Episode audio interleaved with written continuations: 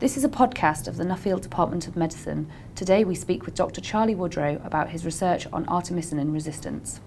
Why is artemisinin resistance a problem? I think artemisinins are a one-off drug.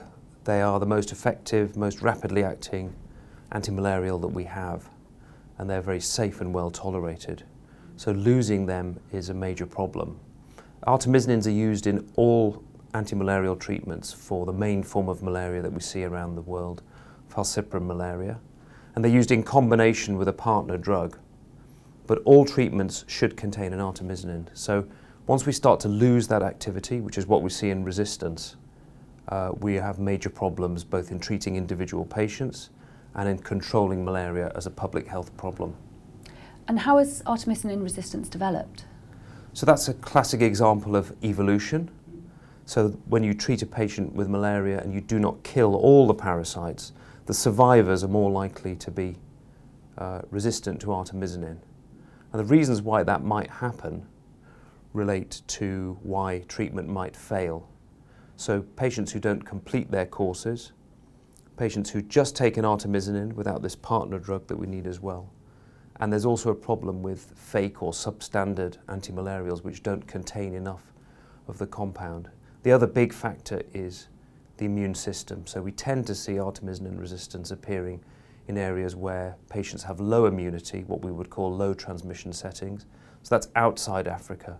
Resistance has generally tended to appear in Southeast Asia or South America. And for artemisinins, it's been Southeast Asia because the drug has been made in China for much of its lifespan.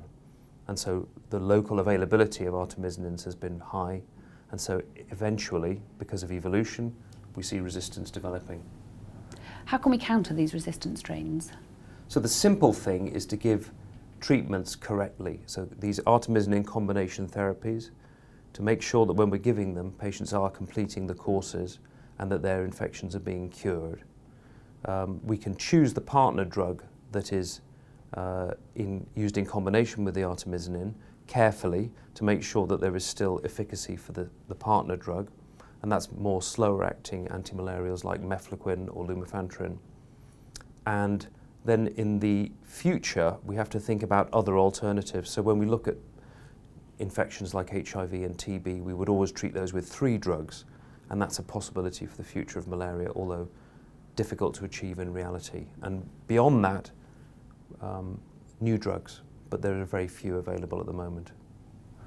What are the most important areas of research that have developed in the last five to ten years? So I think the main area of research in this field has been the documentation of artemisinin resistance in the field. There was theoretical discussion about this before, but it's quite clear that there is artemisinin resistance in the ring stage of the parasite. That's a certain subset of the life cycle and that that's developed across a wide area of Southeast Asia. And then more importantly, in the last couple of years, we've understood this uh, form of resistance and we're beginning to understand in, in biological detail what the mechanism is. And that's important for several reasons. I think the first one is just to convince everybody that it's a major problem. If you can say this mutation in a particular gene happens with artemisinin resistance, then it's much easier than um, the more conceptual idea that the parasites don't respond so well in, in people. Um, and then understanding the mechanism, which in simple terms is a mutation in a particular protein, which is called the Kelch13 protein, then allows us to study where resistance has spread to in quite, uh, using quite simple techniques. Why does your line of research matter? Why should we put money into it? Understanding artemisinin resistance, both in terms of how far it's spread across Southeast Asia at the moment and what the mechanism is, is fundamental to understanding how to treat patients, how to treat populations, and how to eliminate malaria, which is a, a new goal um, uh, that's been promoted by funding bodies and governments across the region. So I think it's the main issue is how do we manage malaria over the next 20 to 30 years? If we don't understand why parasites respond well or poorly to artemisinins, that's going to be very hard. And finally, how does your research fit into translational medicine within the department? So I think continuing on that idea of elimination, I think this is the new goal for uh, control of malaria in Southeast Asia.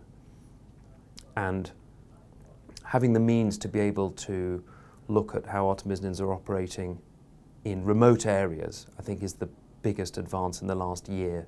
So we can take some blood that's been stored on a, on a piece of paper, bring it to a central lab, and using fairly simple forensic techniques, which is the polymerase chain reaction, PCR, we can actually determine whether parasites from rather remote areas, for example in Myanmar, which are very difficult to access with normal clinical studies, are resistant to artemisinins.